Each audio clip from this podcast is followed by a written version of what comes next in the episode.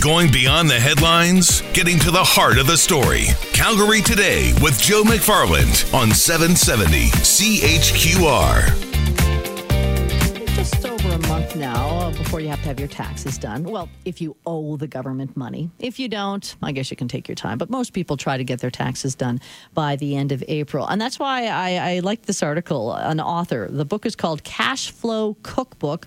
Gordon Stein, Toronto author, and he's the author of Cashflow Cookbook. Wanted to bring him on. Hello, Gordon. Hey, how you doing, Angela? I'm doing well. I have to say, I, I, like cookbooks, and so even when I saw the title, I thought, "Oh, what's this cookbook about?" But you know what? It's a really important cookbook, especially when it comes to recipes to get you on the right financial track. How do you describe your book? Well, it's uh, it's a fun book. As my editor said, it's got enough cooking puns to fill a roasting pan.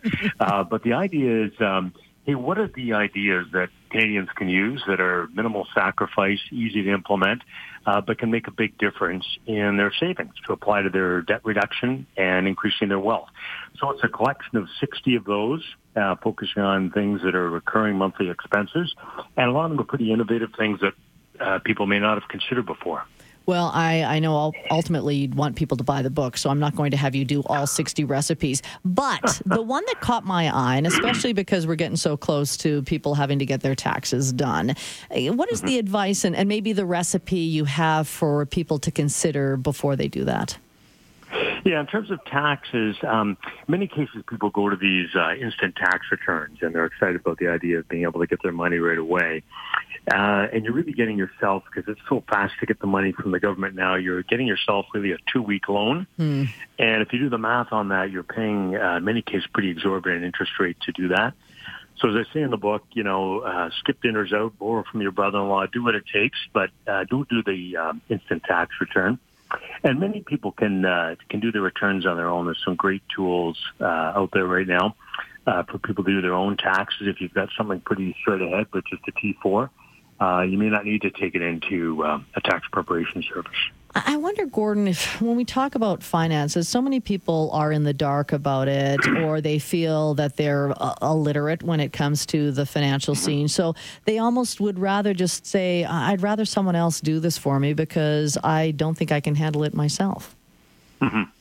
Well, I think it's key to keep learning about it. Um, the idea behind the book was, hey, what are, can you just spell it out for me in some simple recipes that I can follow? Yeah. And that's the idea. So starting with, you know, ideas on saving, um, instead of the usual personal finance advice, you know, save your 10%, when I talk to Canadians, what they said was, I, I don't have 10%. How do you, how do I get the ten percent? And that's the, uh, the really the thrust of what we're doing here. Right. Uh, so, give me one more recipe, something that people might not have thought of when it comes to their finances and getting yeah. things better. Yeah, there's some really interesting ones. I give an example of people who uh, have to pay to park uh, downtown in large cities, and typically they tend to park underneath the building where they work, which mm-hmm. is kind of a logical thing to do. And I can think of one example. I spoke with a woman, and, and she parked 100 yards away. It was actually underneath a grocery store. Uh, this is in Toronto, this example. Was $11 a day cheaper. Doesn't sound like that big of a deal, 21 days a month. Mm-hmm. Um, but if I do the math on that and I look at the future value, she'd save herself $40,000 uh, of net worth uh, after 10 years, or $120,000 after 20 years. So no sacrifice. Her life didn't change at all. She didn't have to give up a glass of Chardonnay. Um, she parked 100 yards from her office, yeah.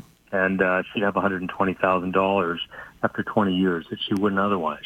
Those simple ideas are out there, but sometimes it takes an author like you to bring it to our attention. Thanks so much for this, Gordon. Yeah, pleasure. Gordon Stein, he's a Toronto author, and his book is called Cashflow Cookbook. And it is kind of a fun way of looking at different financial scenarios and maybe ways that you can make savings uh, down the road.